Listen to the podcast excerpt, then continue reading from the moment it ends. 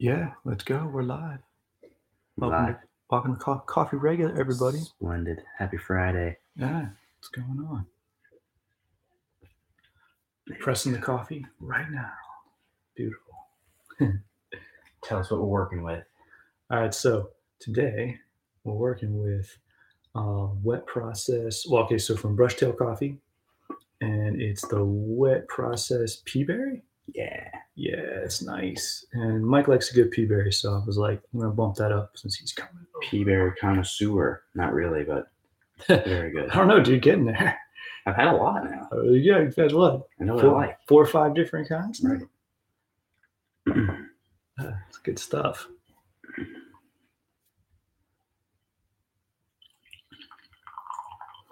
All right, so today, if all goes well, we have a guest, A Very special guest. a very special guest. Yep, a dude I met um, last year during quarantines by the name of Stephen Lambdin. He was a um, on the 2016 Olympic team for Taekwondo, and um, is probably the nicest human I've ever known. Like, if anytime you ever hear me say Stephen Thompson on the cast, I actually I meant to say Stephen Lambdin. They're equivalent. Um, yes, Stephen Thompson is the MMA version of Stephen Lambdin, and vice versa. It's uh, yeah, it's one of those people that would absolutely boot you in the face and be like, "You cool, man? You okay?" And then boot you in the face again and be like, "I'll buy dinner. It's cool." right. To go a little further into his background for the non Taekwondo person. Um, well, I mean, we intersected slightly. He was one of those cats that got good young and like jumped up to senior team at a young age. Um, I never really met him, but I think he fought one of my coaches at team trials one year, actually. Um, that, that's how close we are. And um, yeah, he's a heavyweight, or I guess Olympic heavy, which could be middleweight and up. He's above 185. He's a big ass dude.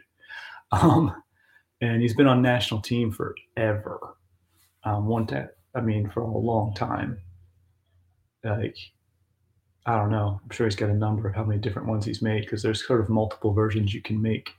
There's the regular national team, and then there's the collegiate team, and there's like Pan Am team, and all that shit. Everything. he's been on it all, and he made and he was like the the super dark horse for the Olympics. It's, it's spectacular. Like what a way to win it Nice. like to, to qualify to win it all this cool shit yeah like You're explaining, I think, like he was stayed good throughout different style changes and that's what i want to talk to him about is he's been around i mean every version except paper scoring. So paper scoring was when you didn't really know the score they would just sort of tell you in between rounds Mhm. like oh shit oh shit i'm losing. So he was lucky enough to come in at least during when they had like a, a scoreboard. Right. but um the game has changed so much Mm, that is good It's dude. very good. oh so I was gonna say that's Delicious. super good. It's actually, I'd say I might prefer this one in the French press over the pour over. I usually am always, you know, pour over snob, especially with a Dang. pea berry too. But Mhm. I think I prefer this. I got the temp right, man. Yeah. Like it's Temperature good. on point. Yeah. I'm very happy about it. Uh, I've been drinking a ton of the Hawaiian Kona stuff you gave me. Oh, you liking it? Yeah, it's all very, uh, not all of it, but like two of the three are very like smoky, very smoky and ashy and kind of like tobacco-y.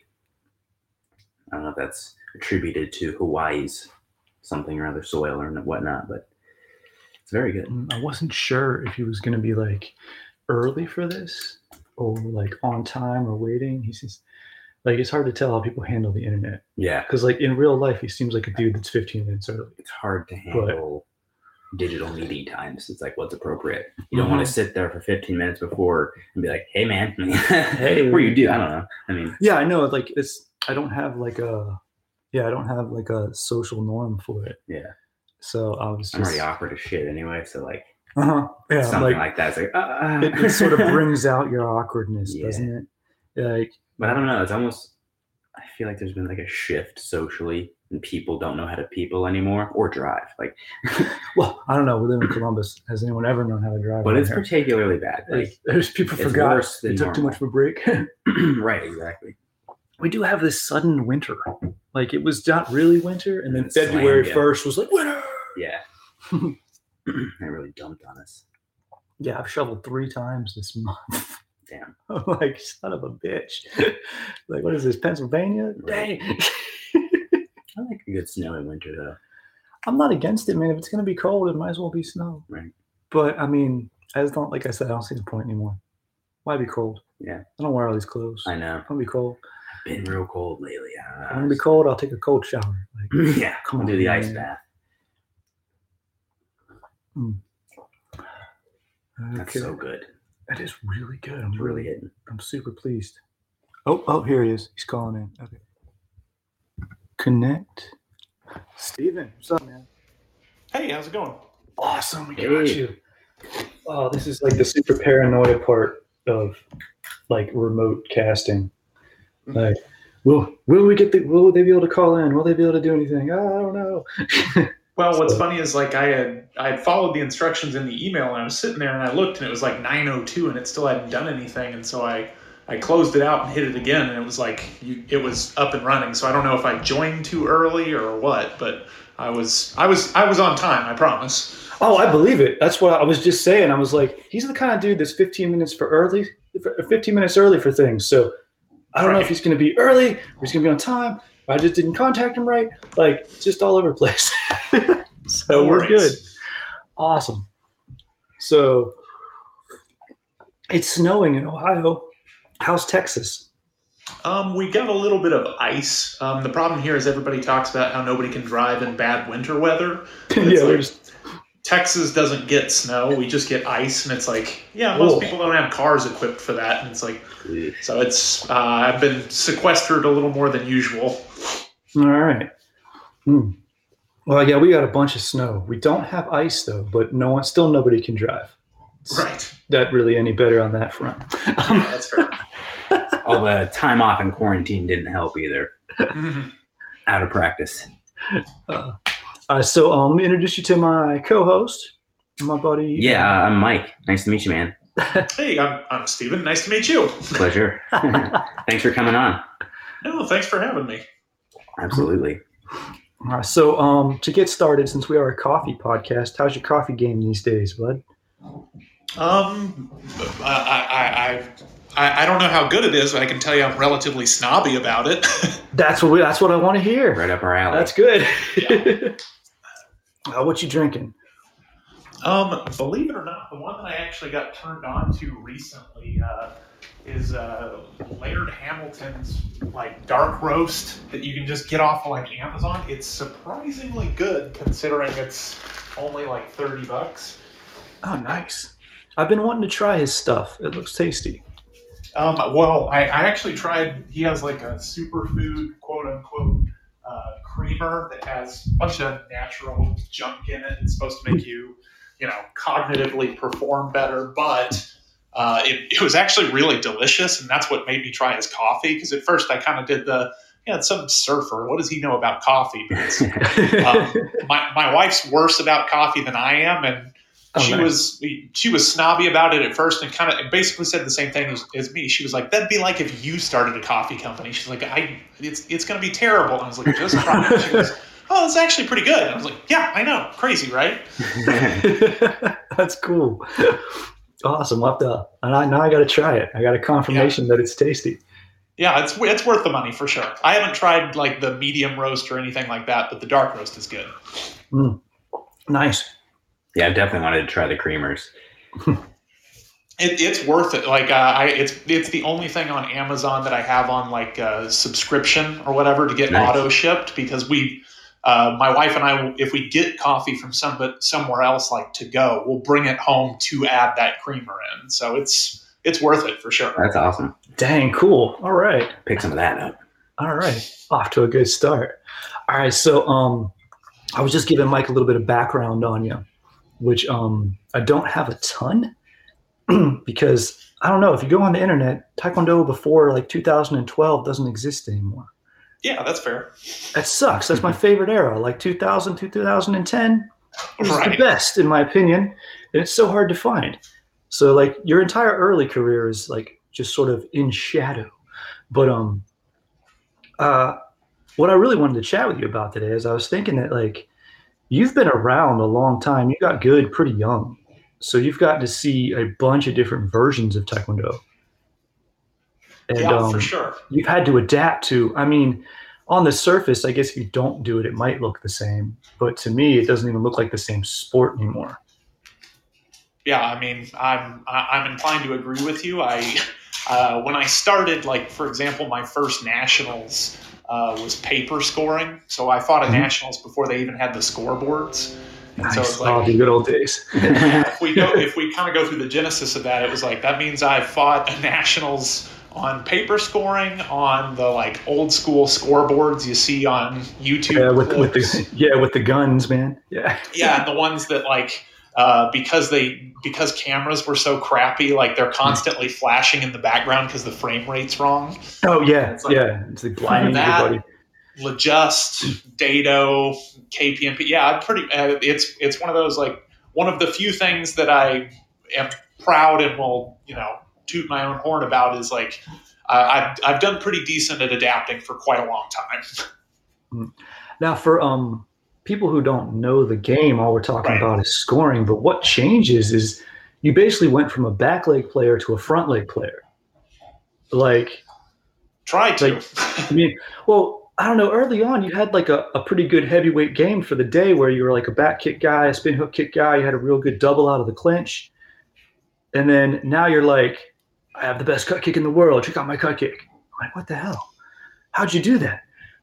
um, uh, it, born, uh, the genesis of it was uh, uh, when this transition to um, front leg started happening with electronic score these electronic chest guards. Uh, I got tired of losing for stupid reasons. Like, you know, you'd watch you'd watch my fights and it would be like from an old school taekwondo perspective. Like, if you couldn't see the scoreboard, you'd be like, "Yeah, Steven murdered that guy." Like that was that was a total ass kicking, and it was like then you put the scoreboard up and it was like I was losing by double digits. it was one of those. Um, I, I, I, I like to think I'm. I, I'm not the. I, I'll, I'll self-admit it. I'm not the Michael Jordan type mentality of like the. Hey, we're playing ping pong, so I'm going to be a dick about it. Like I'm not that kind of competitive. I just I like to win at what I choose to do. And so it's like, yeah, I'm, I'm like I said, not Michael Jordan. Don't care if I lose at ping pong. I get mad whenever I lose at taekwondo, though, because it's like, um, you know, supposedly this is what I do, and so uh, it, it the transition to front leg. I'd like. I, I wish it had happened significantly quicker. Um, and I was resistant, a little bit resistant to it at first, just because, like a lot of people, it's ugly. I don't think it looks good. It's not as dynamic to watch for sure, Mhm. but I think that's also born from um, a lack of understanding of evolution of sport. Because I realized that I was being that guy that's like, you'll find them online, not not near as often as probably back in the day, although not online. Uh, yeah, I, I realized I was being that guy that was like, I hate that they added the three point shot to uh, three point shot in the NBA. It's the worst, and it's like I realized like, oh, I'm being that guy, and so I, I just kind of I had a real, for lack of a better way to put it, come to Jesus moment where I went, okay, like I either need to make drastic changes here if I'm if I'm going to stay competitive at the level that I want to compete at, or I need to shut my mouth and move on. And it was like, um, I, I, I regularly have to fight uh, the urge on Facebook to uh, just flay somebody that's being the guy that's like, oh, there's you know the three point line, the three point lines ruined the NBA. And it's like, no, no, no, just be quiet, let them, let them, let them go. And it's like, I get it because Taekwondo is definitely ugly compared to what it was, but um, you know. Now you actually have to hit the chest guard to score. You can't have the letters K O R on your uniform and kick somebody in the butt and win world championships. Okay, so has it has it actually? Okay, so you have a little context here. I come Mm. from the paper scoring and the um the initial like scoreboard Yeah. era. I never really fought under um, electronic. Right. I kind of I kind of retired around 09 and I was really in and out between 07 and 09 with a shit ton of injuries, so I didn't really Right. compete much.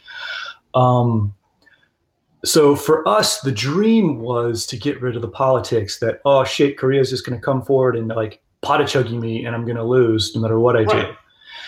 Did that actually happen? Uh, Is the game Um, more fair? So, uh, relatively, in the sense that um, like electronic chest guards, there's a lot of problems with them. Like, don't get me wrong. Like I say, yeah, you have to actually hit the chest guard to win. Um, there, I've lost big matches where oh they scored and they didn't hit me, and it's like so there's still issues for sure, but it's like So that what I- still what I- happens. okay. yeah, what I like to tell people though is that for the most part, the electronic chest guards at least suck for everyone. Whereas like in the ah. past, oh, like I'm the best one in the division, but I have Korea in quarters, and it's like uh, like 2011 World Championships, I lost my quarterfinal to Korea on a head kick that didn't hit me. Like you can see it as clear as day on the video, but it's like that's that's a medal at World Championships that just got taken from me, and so I, I lost the match at States like that once too. So yeah, uh, well, it's, it, it, it doesn't matter. Like states, worlds, whatever the level, like it sucks. yeah, But it's horrible. these chest guards, at least for the most part, it's a standard of shittiness for everyone. Like it's, uh, it, it, it, takes a little bit of the politics out of it. Ah, that's cool. So, um, about the power thing, man. Like, okay, so trembling shock was the name of the game back in the day. Uh, Right. You had to hit. You had body displacement. You had to hit someone. They had to move. Their head had to turn. We've all cracked a guy with a back kick, and he just ate it, and you didn't get any points. Right. Like, what's? I, guess in comparison to now, are people hitting harder? Are they not hitting as hard? Is that still like a mentality? I know there's occasionally still knockouts, but it doesn't seem like as much of a death match. Or is that just my me like remembering the old days? Um, no, I, I, I- I think you're right because, like I said, with the natural evolution of any sport, like you change the rules, really high level athletes are going to find like the path of least resistance to scoring. Mhm. And so it's like, um, true, you don't see like those back leg power shots anymore, or at least hardly anymore. And it's like, because, you know, why am I going to do something that's going to, you know, take 100% effort and may or may not score versus I do a much simpler technique that doesn't even hit half as hard and has a higher likelihood of scoring. And so it's like an athlete's always going to find the path of least resistance. So you're 100% right that there's not near as many of those crazy power shots and knockouts and stuff like that. But with all the silly foot fencing, as they call it, to the face, I'll bet you um, they wouldn't want to do like concussion protocol testing because I'll bet you concussions are a lot higher just because the quantity of face kicks has gone up. The the power might have decreased, but per capita, especially in like the female divisions, Mhm. I mean, even the most elite women go through a match and get hit two or three times in the face, and it's like. You know, from what we know about soccer, like hitting the ball with your head, those little micro concussions are almost worse than getting knocked out. So it's um, it's it, it's a different kind of poison. Okay, so with concussion protocol, like I mean, Trish. Um, okay, Trish Fairgrounds for people listening, who just you know, a athletic trainer, doctor extraordinaire. Um, she was doing concussion protocols in the '90s. Mhm. Does she still have stuff for the team, like for nationally in the U.S.? Are you Um, guys still I- following that kind of thing, or? I know she has a pretty extensive database on uh, concussion, like the history of athletes' concussions. Like she probably has great medical records on me. Like she probably know, she could probably go into her database and look at every bone I've ever broken. But Yeah. um, the two problems are one. Uh, you know, internationally, like that does nothing. You know, you can have the best U.S. records in the world whenever it comes to concussions, but it's like all I have to do is cross the border, and they have no access to that. Okay. And then on top of it, like those concussion protocols um, are kind of uh, are are a little bit ever changing in that. Of, Like for example, for a long time it was if you got a concussion, you were out for a minimum of thirty days. Yeah. Well, now it's uh, the more, uh, I guess, progressive concussion protocols basically go, okay, you know, uh, 30 days is the guideline, but if you're not displaying any symptoms, you can come back earlier. And so it's Okay. like, So Yeah. now, yeah, go ahead. I would say so. Now they have symptoms to track. Right. Whereas back in the day, where like I just saw you got clucked and you were unconscious, you're out for 30 days. Mhm. You know, and I mean, at the best, we had like a couple tests where like fall on my finger. If your eyes jump, you have a concussion. Or stand, you know, close your eyes and touch your nose. Oh, you're about three beers in, son. Right. Uh, now they have like a now there's more of a, a thing track symptoms kind of thing. Okay. Yeah, absolutely. Okay, so with that then, um, where was I going to go? So okay, the heavyweight division. Uh, my coach was a heavyweight. back in the day, and he always used to say like every kick hurts. Like Yeah. I don't care. Is it still that way? Is it still like shit? That guy's big. Ouch. Yeah, um, you know, it, it, it's different because now it's like, especially with having to throw, like for example, you're fighting somebody that throws a lot of front leg cut kick, having to quote unquote cancel that and use your front leg to essentially clash with them.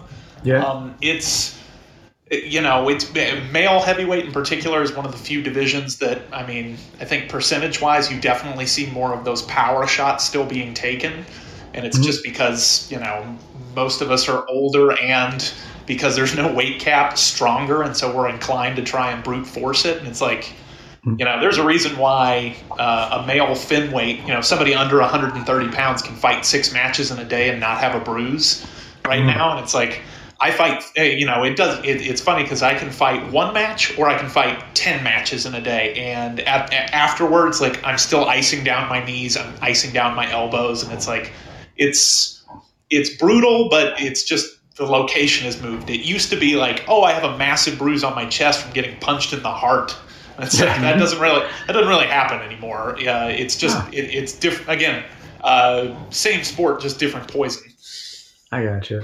So clashing, you can get away with it now. Um, well, it's so it's you have to be quote unquote throwing an intentional kick with it, but it's like um, Okay. it's not hard to make it look like you're trying to kick and you're just sticking your leg up to keep them from scoring. Oh, okay, right on. Because I kind of when I in, in my heyday in like the when I was at my best, probably in the early two thousands, Mhm. surfing was still legal. So like Yeah. you could you could shin check people. Yeah, I fucking love to do that. I have really hard shins, even through it, even through a shin guard. So Well, if, but- I, if I'm going to clash with you, like I'm winning. Was- yeah, for sure. But it's like uh, what's funny is like there was a way you could do that. Like once you got proficient at and, and proficient at it enough, which I'm sure you know. Once you got Mhm. proficient at it enough, it was like you could do it where it didn't hurt your shin at all, and it didn't even hurt the other person. It's like the worst. The worst was when you would fight that like blue belt that you know has seen a YouTube video and would try it, and it's like you immediately just bust his knee. It's Yeah. like the super elite level guys at like world championships at the time were doing it and nobody was getting dinged up from it and so it's like Hmm. uh, you know it, it was one of those uh, now like i said what they'll do is they'll literally stick their leg up uh, and, somehow this counts as having the intention to kick stick their leg up until you put yours down and then they'll try and kick and it's like i mean it's a pretty loose interpretation of the rules for sure I gotcha. I, I still um I don't know how to look at the game anymore, so I don't know I don't know what anyone's doing with the whole leg up in the air stuff, and it seems really strange. It's like I, I can't I can't I can't latch onto the strategy of it. Um, the, the easy the easiest way I describe it to people that seems to make sense the most often is if you look at Taekwondo now like a boxing fight, it's like the front leg, it's just your jab. Like everything is just there to set up the follow, and it's like if you want to be decent at modern Taekwondo, you have to be able to throw like 30 cut kicks per round, not with zero intent of scoring. Because it's like, it's either to set up a follow with the same leg or to kick out of the clinch. It's like, that's 99% of matches at the elite level now. Whew. Okay. Uh, so um, uh, so with the, with like okay, so you have like various cut kicks these days. Clearly, stuff you work on. You have strategies for different ways of doing things. Like, where was the like? Describe like when you you, you had your come to Jesus moment. and You had to drop your ego and be like, I I need to find this if I want to keep. I want to stay at the top of this version of the game. Like Right. when when did like at what age were you when you, you really crossed over? Like what in between what national teams or Yeah. Um, well, it was it was definitely post Lajust or the Daedo era because, um, like for example, Daedo's been around long enough now that people are you know finding the sneaky ways to score on it. It's like it's the Hmm. difference between uh, like those old timey race cars and the first person to drive like a Formula One race car was like, oh shit, like this is a different ball game. Uh, Just wasn't around long enough for that to happen. Uh, I would say, unfortunately, it probably I didn't adapt near as quick as I probably should have or could have. I just didn't realize it. I'd say, honestly, probably 2014 or 2015 is when I really started to make that transition because the Grand Prix circuit had started. So it was the Mhm. first time we had like a series of world class events as opposed to, oh, you've got world championships this year and then nothing until next year.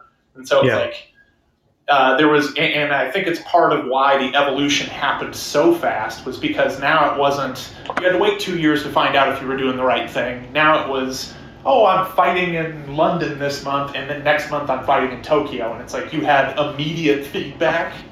And so that probably kicked the sport into hyperdrive as opposed to fig- uh, for figuring out the current state of things. Um, where it started to really hit for me was, um, in particular, one of the, it was like the second or third Grand Prix, a guy that I used to just beat the crap out of won the whole Grand Prix. And it Ooh. just, I, I, I remember sitting there watching and being like, how the hell did this guy win? Like, he's not good. And but it, it occurred to me that it was like, oh, he's playing a very very simple game though, because it was Mhm. like you watched his fights all day. He had five fights and he beat really good players, but it was like he threw no back leg. It was all off the front leg, and it was like it was so counterintuitive to traditional taekwondo that um, I had that moment of just like, man, I'm being really stupid about this because yeah, like double kicks and spin hook kicks, they look cool, absolutely, but it's like uh, it's what I always tell people whenever like I'm working with them in strength and conditioning and stuff. And it's like, yeah, it's cool to have a million YouTube hits. Absolutely, it's awesome. You're gonna make money off of it. Great. And it's like, you know what's cooler? Being poor and having an Olympic gold medal.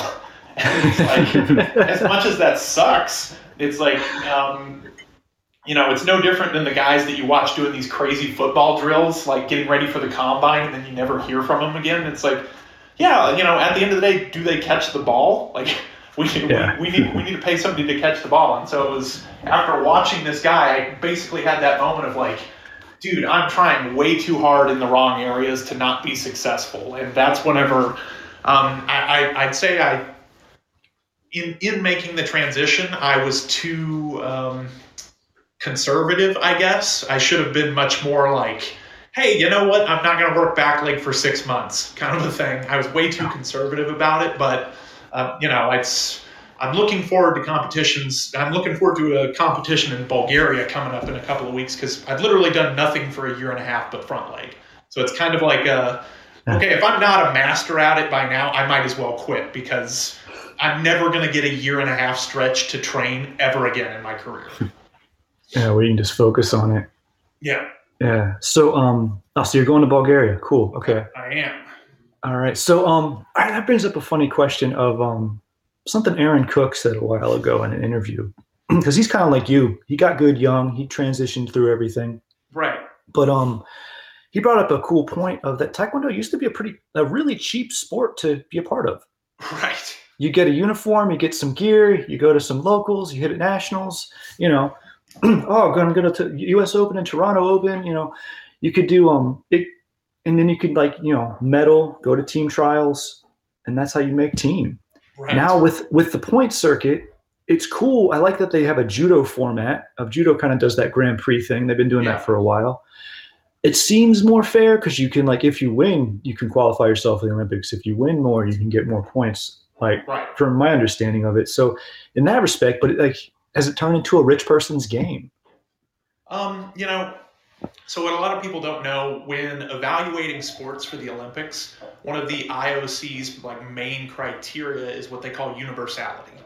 And by Mhm. universality, they mean, hey, can anyone from any country in the world pick up this sport and be, you know, a- potentially an Olympic gold medalist? And so, uh, you know, there are sports. Um, what's a good example? Like like running, yeah, like marathon or track, something like that. Like you uh, you don't even you know there are a lot of those Kenyan runners that have crappy shoes and they still pull it off. And so it's like you can Mhm. make the argument that a sport like track has great universality because true, great shoes will make a difference, but you could theoretically do it regardless. Um, they like taekwondo because um, you'll have things like um, like for example you'll have somebody from Uzbekistan win. And so, like on on paper, it looks great because you have non-traditional countries, uh, g- countries that are non-traditional medalists for other sports, like say track, where like USA, China, Australia, like the bigger countries kind of dominate that just because the internal level of competition is so high.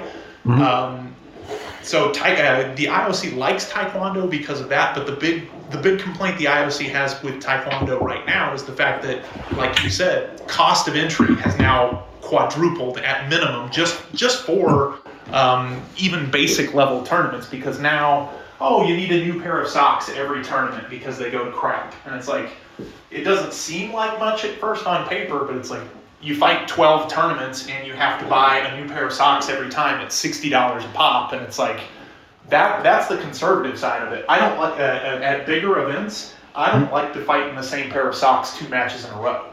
And so it's like They break down that fast.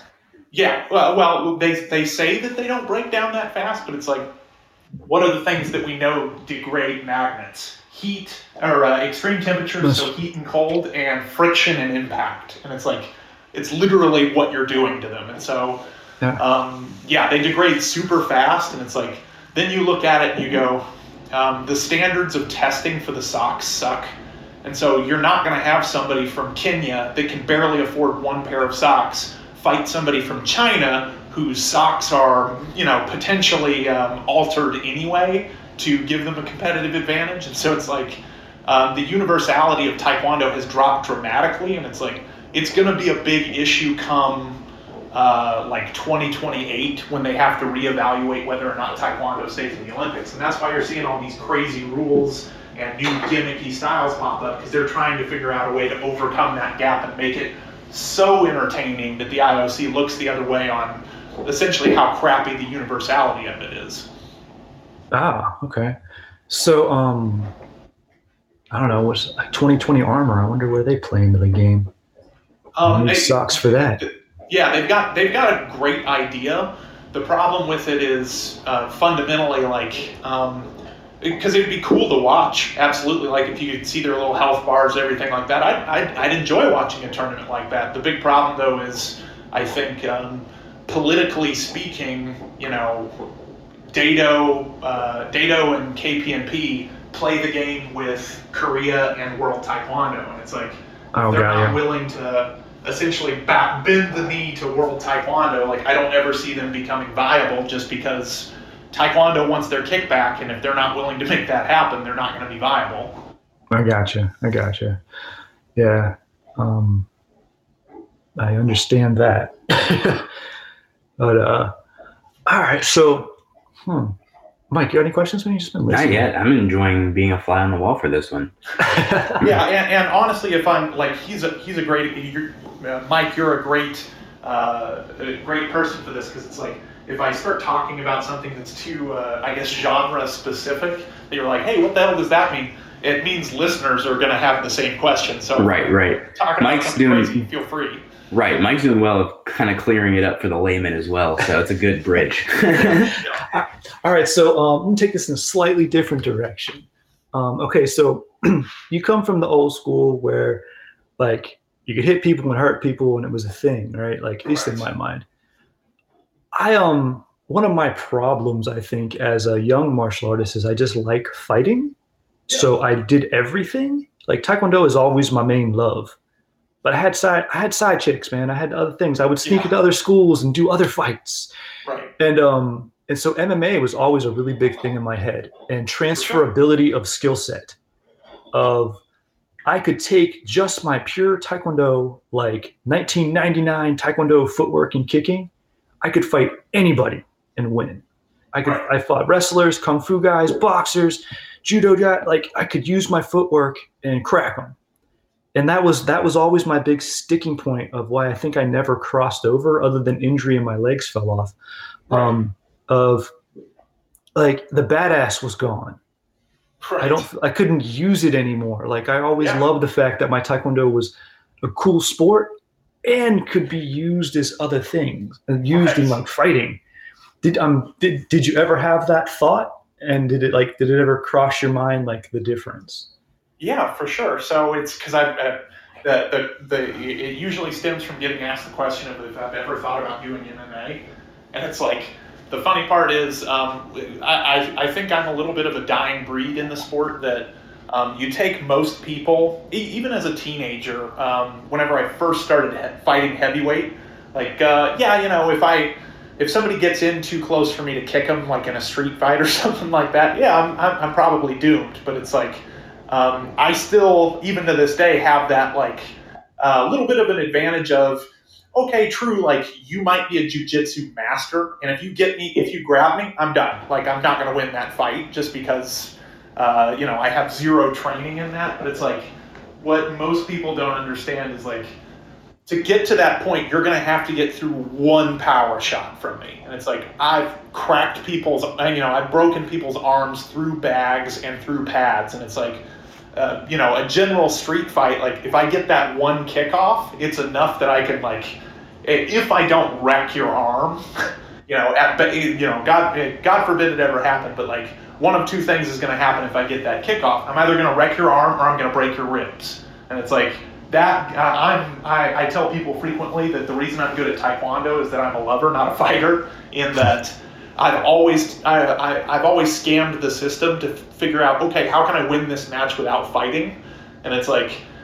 You know, I get that one kickoff, I'm Jesse Owens in danger, right? Like, you're not going to catch me afterwards because I'm gone. so, um, it, yeah, it's one of those. I don't think there's a lot of those people left in Taekwondo because, for example, you can take a world champion at 130 pounds in one of the women's divisions and like it's not even not even women specific. I take that back because you could take a male fin weight too, and it's like, yeah, they kick a lot, but they don't necessarily kick hard. And so while they might have that element of surprise of like, oh yeah, they kick them in the face and then they can get away, like, yeah, true, but it's like, you know, um, if they're standing between you and the door, I'm not necessarily going to put my money on the 130 pound dude that only does front leg to the face. So, I, practicality wise, no, I don't think it exists in Taekwondo anymore. Um, transferability to other other martial arts, honestly, probably not. But I tell people it's like I do Taekwondo for the sport side of it in the same way that you wouldn't ask, oh, hey, you.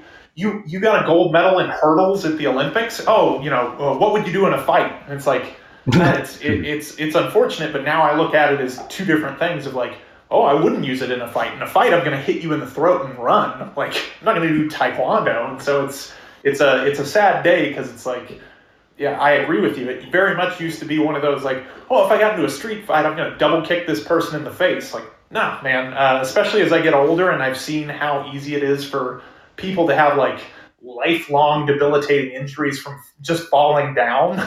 Yeah. Like now, like I'll do anything to avoid a fight. Like I, I have no intent of ever getting into a fist fight with somebody. So it's uh, like I said, I'm, I'm definitely. I'm sure you could have people that would make the opposite argument, but uh, I also intend to not have uh, degenerative brain damage when I'm 90. Ah, right on. Yeah, I'm hoping I don't have it, but you never know. Um, yeah, I'm, I'm sure I'm doomed. Yeah, yeah, yeah. Yeah, by, by the time by the time we're both in that age group, I'm sure there'll be something that can fix it.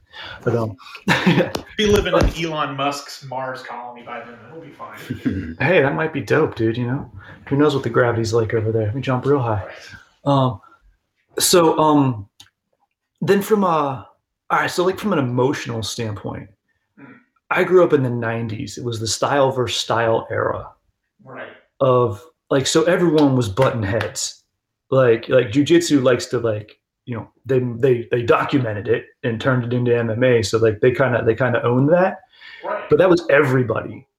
And so I have a leftover in my ego from that era of that I kind of I spent a lot of years proving myself and my art. And then it all went to shit. And so I'm like, God damn, seriously. now like all the work, all the work we put in is gone.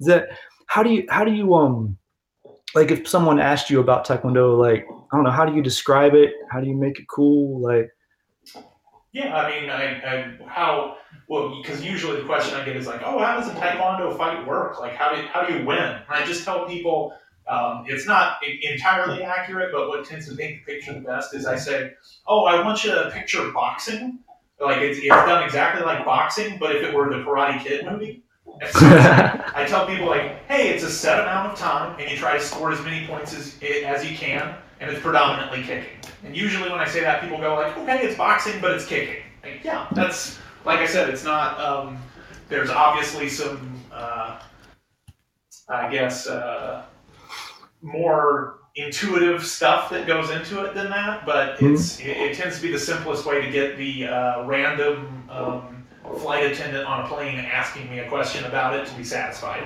Ah, okay, I guess that's the same way I've always described it too. It's just boxing with your feet, Yeah. and now it's just more or less poor. It's a pure sport now. Yeah, And- for sure. Yeah. Ah, ah.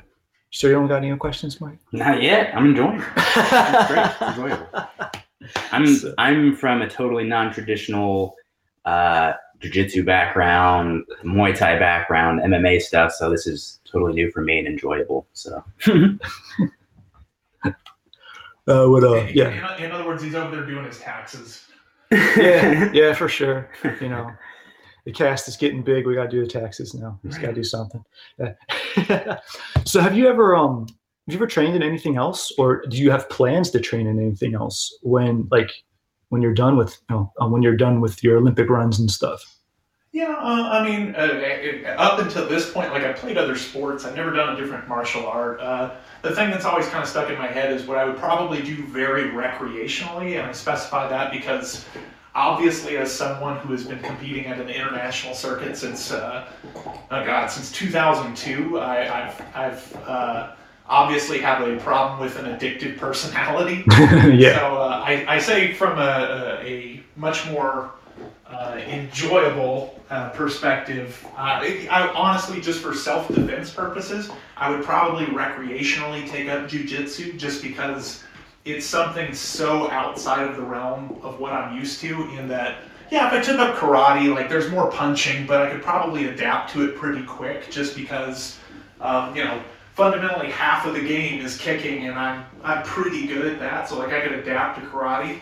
Um, something like judo or jujitsu, I have zero understanding of, and so it's like the thing that I thought about because I've gotten the question before of like, oh, if you had kids, what would you stick them in? And I'm like, probably jujitsu because it's like most most fights end up with some idiot tackling the other and then then them having some kind of brawl on the ground. So like practicality wise, um, like I said, I wouldn't necessarily get into it with the idea of like I'm going to become a black belt in this because I understand how hard it is, but more from the idea of like, yeah, three nights a week I go to jujitsu class just because it's a good workout and it gives me a decent idea of like I'm not screwed if somebody tackles me, so to speak.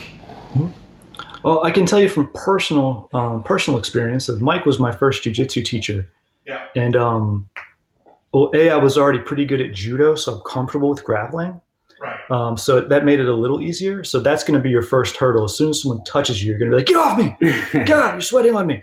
Right? But um, a it's cool to be a clueless white belt again. Right. You miss it, and you don't even know it. Oh, I'm sure. Like it's so awesome to be nobody in the room.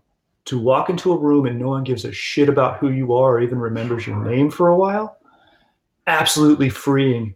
Love every second of it. Um, two it's the exact opposite of taekwondo. So taekwondo is all eccentric movement. It's all power. It's all like just explosion right?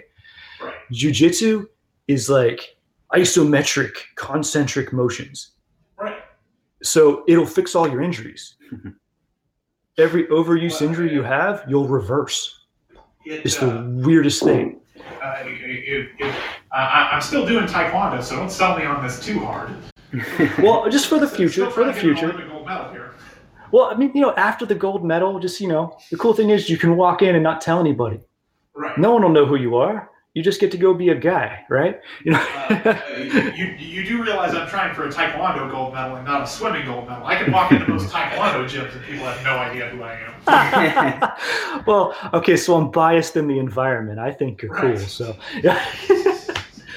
but um, I've really enjoyed it from that res- that perspective of, and also you'll have uh, feet arms. You'll have a leg dexterity control that'll scare the shit out of everybody. You'll be able to do stuff in guard that like people. How did you do that with your leg? And why are your feet like hands? Very true. I knew Mike knew stuff prior, so I was like, uh, he knows stuff. I don't know what, but he knows stuff. So Hmm. you have a good background. Uh, it will. Uh, it'll work. Oh, still there? We lose you? Nope. Are you there? Oh yeah, cool. Okay, I'm gonna hear you. We're good. Okay, sorry, you, you dropped out there for a second. Yeah, we lost you for just a sec. Okay, cool. Yeah, paranoia. All right, we're still good. All right, so um, let me think. So, dude, you got in 2015, you started like, oh, I should have, I should have a better front leg game. 2016, you beat freaking Marky Lopez to make an Olympic team. Right. That's insane. Um, well, the, the, the good benefit about that too is like, so we, it, it's one of the few team trials I've fought in a very, very long time that the, my main competition had more experience than me, right? Mhm. It's like most people, uh, they, there are always flashes in the pan in that every single team trials, there's a guy that's going to be in my division that I have to hear from smart people every year. They'll go, "Oh, I this guy's the next up and comer. He's going to take your place." Like every year without fail, I hear that. And every year without fail, like it might be a close match, and they do the whole like, "All right, I'll see you next year," and I kind of go, "Yeah, maybe," because it's like um, what people don't understand is like you know, combat sports are hard. in Mhm. particular, like you can be the best person in the division and still lose your first fight, and it's like that just happens sometimes. And so it's like these flashes in the pan will pop out, and uh, you know, oh my gosh, they're a threat to the legacy, and I'll never see him again. Uh, the Mark Lopez thing, again, it was I was literally fighting somebody who arguably had not just more experience than me, but a lot more experience. He was already an Olympic medalist, two-time world medalist at that point, like well beyond me. And so the one thing that I think did him a massive disservice, so uh, a little little behind the, the little uh, VH1 behind the music that most people don't know. Um, what he was trying to do, because he moved up in weight to fight me, there was a Wow. precedent set in the sport of boxing a few Olympics ago that um, they picked um, a weight division. Um, a bunch of people were unhappy about it to try and go qualify for the Olympics. A bunch of people were really unhappy about it. Somebody moved up in weight, won the team trials, and then petitioned the USOC to take the other weight division and won that petition. So what most people don't know is Mark Lopez actually didn't put on a lot of weight. He put on just enough weight to get into heavyweight because what he was going to try and do was beat me at team trials and then citing that precedent, switch uh, petition the USOC to get it switched to his weight division. And so what really did him a disservice here was he weighed in at like the cutoff was 80 kilo 80 kilos. He weighed in at like 80.01 kilos.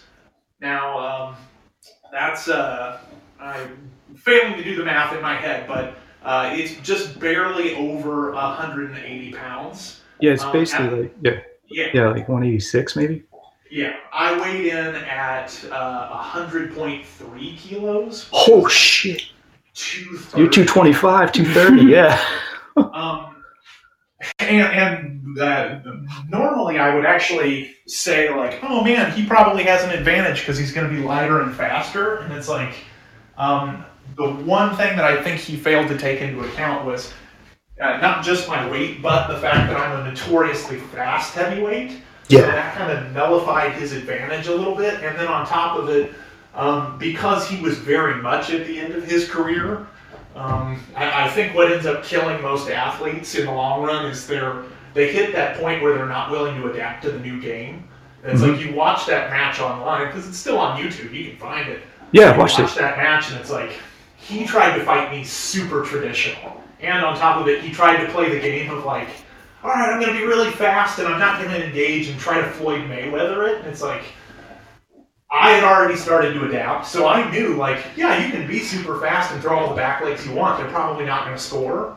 And then on top of it, because he had such a uh, there was such a weight disparity, I knew he probably wasn't going to be able to score on the system because you have to be able to hit over a certain threshold, and it was like, as long as I get my arm in the way, he's not going to be able to score. And so it was one of those like, on paper, it was a really bad matchup for me. But like, if you understand the nuances of the sport and the weight divisions and stuff like that, like, Mhm. don't get me wrong, crazy nervous because it was an Olympic trials. But of all the team trials I fought, like statistically speaking, I think I, it was a good chance that I was going to win it. And so even afterwards, when I won, and people were like, "Oh my god, I can't believe you did it," I was like, Yeah, um, I had you know 40 pounds on him. I was about as fast, and I was fighting the new style, and he wasn't. Like I should have won, and so it was one of those like. Don't get me wrong, I'm still grateful because it was a big win, big feather in the cap. But at the same time, it was like understanding the nuance. Yeah, I absolutely should have won, and I would have been pissed if I lost. All right, on. So, um, put it in perspective, Mark Lopez is a featherweight. He wa- he fought at basically 145, 150. Yeah. How the hell did he? Wait, how the hell did he put on that much weight? Like, I've recently gotten up to 160 thanks to Jason Hahn, and Right. it's impossible. Like, I can't believe I weigh this much. It's all muscle. Thank you, Jay. But so, like, A, how do you have the ankles for it? Good God. But B, like, I, I did not know that. Um, I, I'd wondered what he weighed. Like, like, and B, but I didn't know he was going to try to petition to what get Olympic feather if he won or something. Yeah. That's ridiculous. Because yeah, I mean, Well, I was just going to say that, that because the problem was based on how the selection procedures were written. Like Steven couldn't move up from welter to fight me because Oh. he qualified. He he's the reason they picked that division. So Yeah. he couldn't legally move up, and so that's why Mark had to be the one to do it. ah, okay. But what's crazier about it is like at weigh-in, he tried to weigh in with his socks on, and he was so close on weight that they made him take his socks off. They were like, "Hey, like that's against regulation. You have to take your socks off." And they like fought it because they didn't think he was going to make weight. And so it was one of those like I was literally standing there looking at the scale to make sure he made weight because obviously I was going to fight the fight if I had to, but if I could get out on, oh hey, he's 79.99 kilos. Sorry, you missed weight. Like I'm going to the Olympics. Um, obviously, I would take it, but uh, yeah. So Steve couldn't fight me, and he was close enough in weight because again, um, he didn't want to bulk up too much because if he won, he was going to have to cut back down to feather. But um, like he already cut 10 or 15 pounds to make feather typically for tournaments. So he kind of Mhm. sat in the middle, much closer to welter. So it wasn't that crazy of a weight gain for him. But again, Okay. that's another factor. Like he's not used to fighting that heavy. He's gonna be slower. So Yeah, I didn't realize how much weight he had put on. I I know I know Mark from the early 2000s where he was a featherweight, right. uh, where he didn't really cut any weight and he kept beating on one of my teammates, and we were like, "Son of-" I never got to fight him because I was a bantamweight. I should have been a flyweight because I walked around at 136 back then. But um, so like him and Tim Thackeray are probably two people I should have thought should have fought and never did. But um, so I didn't realize he had gotten like that much larger. Yeah. And, and he was thick. Like when he weighed in, like looking at him, I could tell he had bulked up for it. I mean, he had to have, but it was. Uh, Mhm. it, it, I don't think it was a healthy bulk because Oh. um, even though he definitely looked more muscly, there's you can train to put on weight and still keep your power and explosiveness. Mhm. Uh, but you have to have some pretty. You, you have to have somebody that really knows what they're doing doing your program, and they Yeah. do everything in house. It's like, I mean, for God's sakes, they, he was still like running long distance in his program before he fought me. And it was like, Oh no way! wrong. Like you want to keep your aerobic base for sure, but at the end of the day, he's trying to put on weight and uh, knowing knowing who, that he was fighting me. Like the idea should have been, hey, I don't have to worry about bouncing around a lot because he's not gonna like. Uh, it, it's the classic Muhammad Ali versus like Sonny Liston or something like that. Like I just have to let him or uh, George Foreman. I just have Yeah. to let him tire himself out. And it's like their approach was just not smart considering the level of experience that he and his coach had. Mm. So yeah, they just so like clearly they just didn't adapt. That's cool. All right, so um, oh, I had a question, I lost it. Damn. Okay, so um, moving on to for training purposes, then. So um, you've also covered a big gamut in that as well. Having started as young as you did, and then started competing as, as young as you did, you had like the old 90s, early 2000s training regime for our strength and conditioning and running and crap, and then evolved up to what it is now. What's what's that been like? Um, I, I, I, I would probably be, I, I, just like anybody, you know, I, the, the quote I always like to, the quote it always reminds me of is, uh, did you ever see the movie, uh, The Hulk with Edward Norton? Like the Yeah, one yeah. before Mark Ruffalo? Uh, one of the things, uh, Eli, not Eli Roth, but, uh, ah, the British guy that plays the bad guy. Anyway, doesn't matter. One of the things that I, I, always love about that movie is he talks about before he gets injected with you know the gamma radiation or whatever. He goes like, man, if I could take what I knew now and put it in a younger me, like I that's a, that's somebody I want to fight. That's scary, and it's like. I look back on all the stupid crap I used to do in training, and it's like, man, um, I could have avoided knee injuries. Like, I, uh, there's just so many things about the way I used to train that drive me nuts. That it's like, uh, you know, I used to spend hours in the gym, and now it's like I tell people one of the things I always talk about at seminars that blows people's minds because they think, oh, he's an Olympian, he has to train 25 hours a day.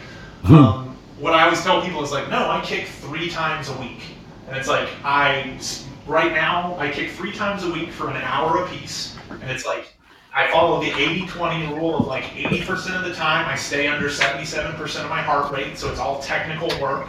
The Mhm. last 20% I go, you know, all out hard. Um, and it's like my conditioning, my muscle tone, all of this is better than I was at 18, and I'm in my 30s. And so it's like, just, it, it's so frustrating, especially now when, uh, so like, I, I guess this will be an exclusive for you guys because I haven't I haven't put it on my social media or anything like that. But I got hired by USA Taekwondo as the national team strength coach. Yes. I was rooting for you or Tim.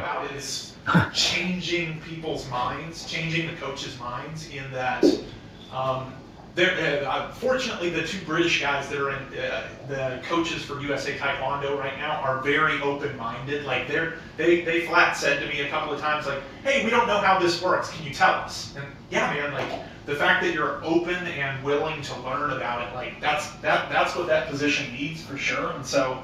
Yeah. Uh, they're making a lot of changes for their team already, just based on like not even new strength and conditioning advice, just like solid old school strength and conditioning advice. And it's like, God, like I would have paid so much money to have had it 20 years ago. And it's like I, I, I was fortunate in that I got access to Tim really early. He was, you know, Tim Thackeray's still my strength coach, and it's like, Yeah. uh, you know, it's I, I think it's why my career has lasted as long as it has because I got it at that point. But it's like, man, I wish I could go back to when I was six and go, hey man, you don't need to run three miles every day. Like you just don't need to. And so um, it's it's more frustrating than anything, honestly. And uh, working with athletes now, it's it's also 99% of my job is working to change their minds and go, hey pal, like you don't need to run every day. Like you you can get this same work done on the bike just as easily and save your joints. It's like Yeah. it's just frustrating as hell.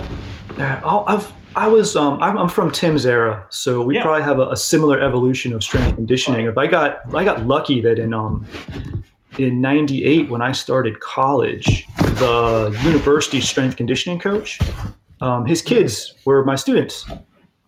And when he when they started, he would sit and watch the sparring class after they left, and we were all like, "Why is that dude watching the sparring class?"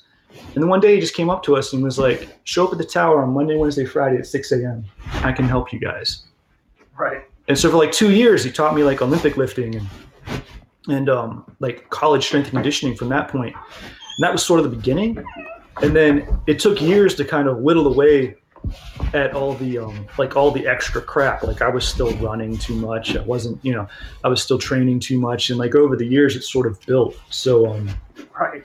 that's uh, it's neat that like I would like to have a conversation with Tim about that because being from OTC, I know some of their some of their training methods back in the day where they could get nuts. Um, oh, one of the best stories he has, and I'll let him tell you at some point, is like a week before World Championships, the coach at the OTC made him go hike, made him go hike Pikes Peak. oh, Yeah, which is just I know the story. madness of like right before World Championships, you're going to have him do like a 10 mile upward incline hike. It seems like a good idea. I remember that actually. Yeah. Oh, your sound's getting funky, man. Yeah, sorry, I had to uh, take a, uh, our very young puppy outside to pee. I'm already headed back in. Oh, right on. Okay, that's what we're hearing. Seconds. No worries, no worries.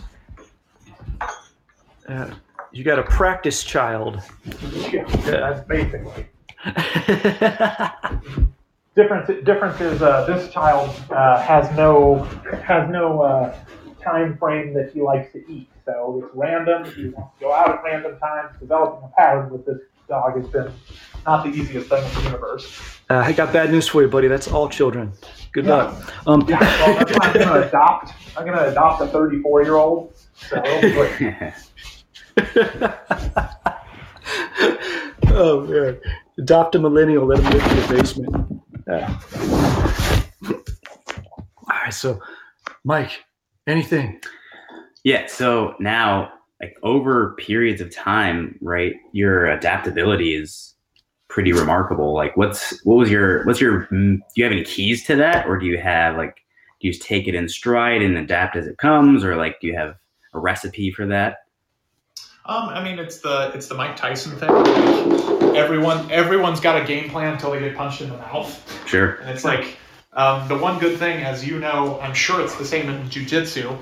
Uh, you know, it's it's immediate feedback. Like Right. you find out really fast if you're doing something wrong, just because, especially at any kind of elite or competitive level, like people will make you pay when you make a mistake, and so Right.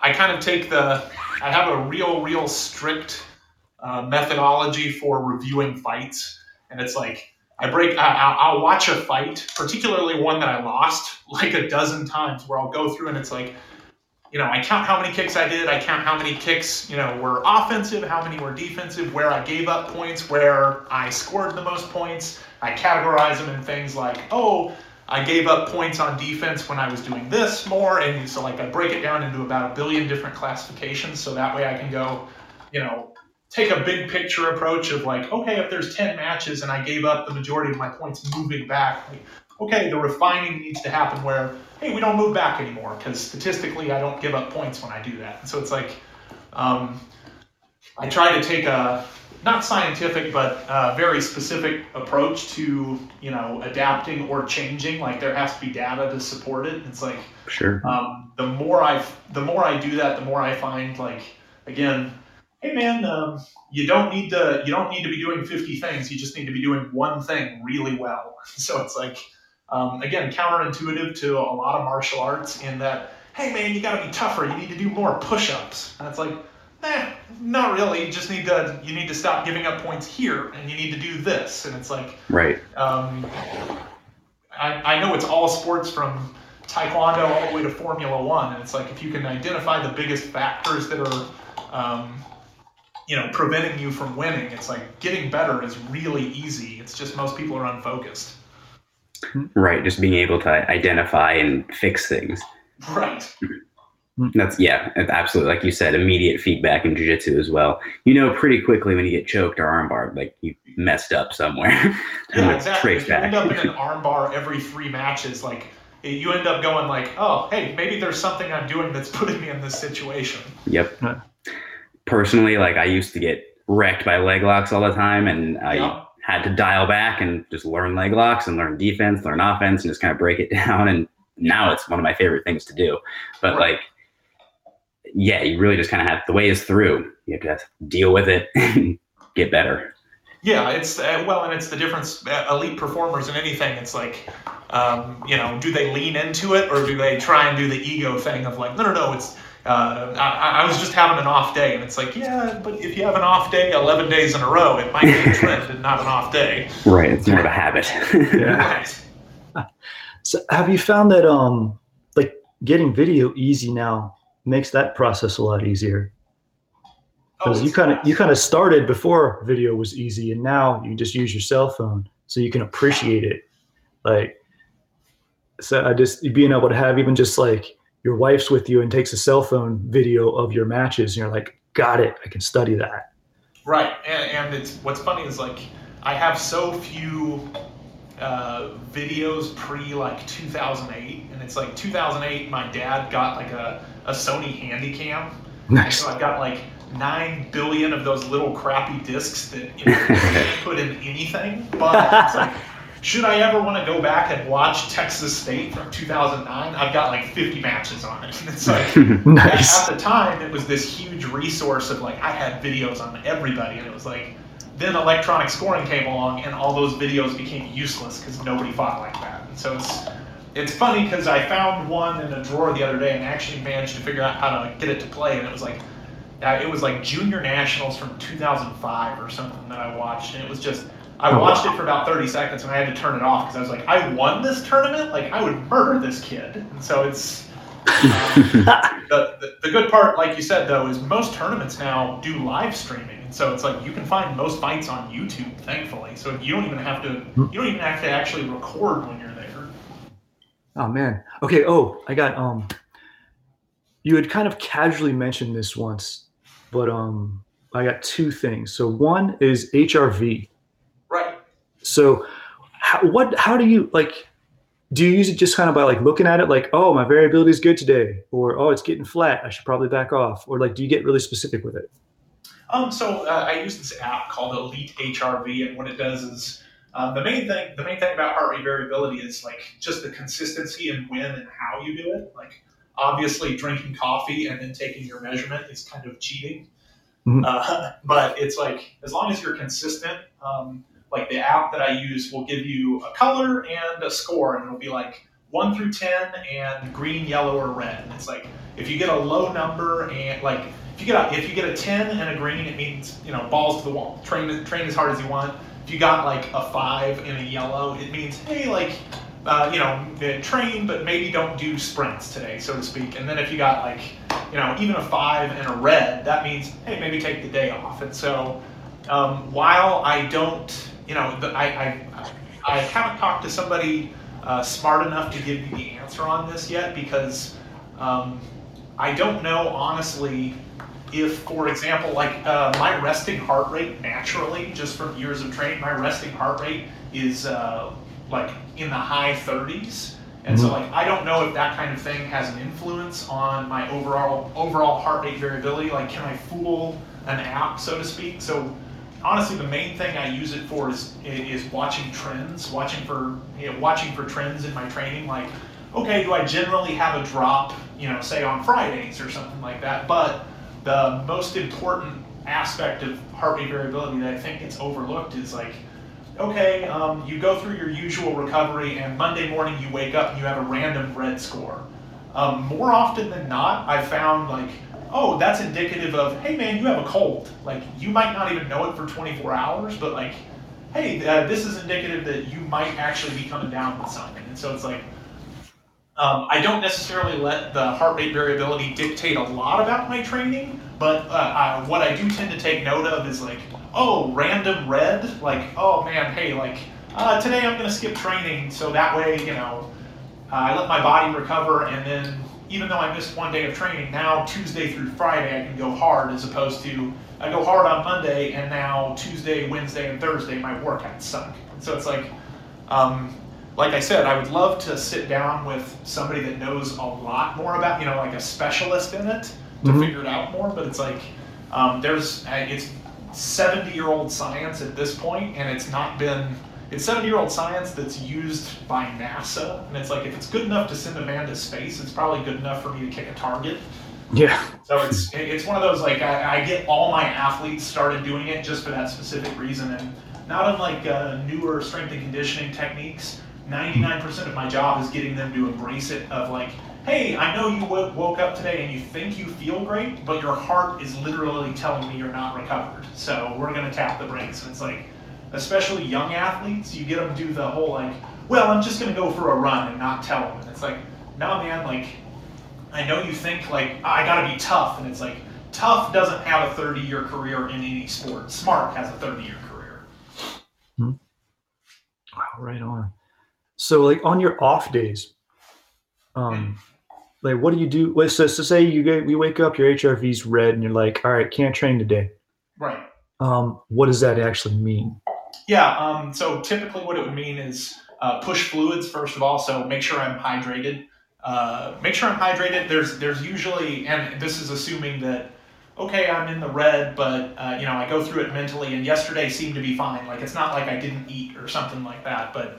Mhm. Uh, so push fluids, push protein, make sure I get plenty of protein, not overdo it on carbs because when we're in parasympathetic nervous, uh, when we're in the parasympathetic state, i.e., we're recovering, uh, is when we tend to crave like really crappy food.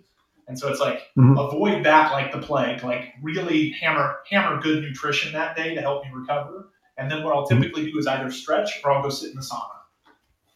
Oh, right on. And you have a sauna at your house, so yeah. I do. It's the Which best. is- It's the smartest investment I've ever made for sure. okay. So my my wife doesn't listen to the podcast, so I can tell you this. It's a secret. Okay. But uh, we're getting a new house Yeah. this summer, and um, I specifically didn't want a bathtub in our bathroom. A because I hate cleaning the damn thing, right. It's the but worst. B it leaves space for a sauna, yeah, for sure. which I haven't told her yet. But I'm going to be asking you about that in probably eight or nine months.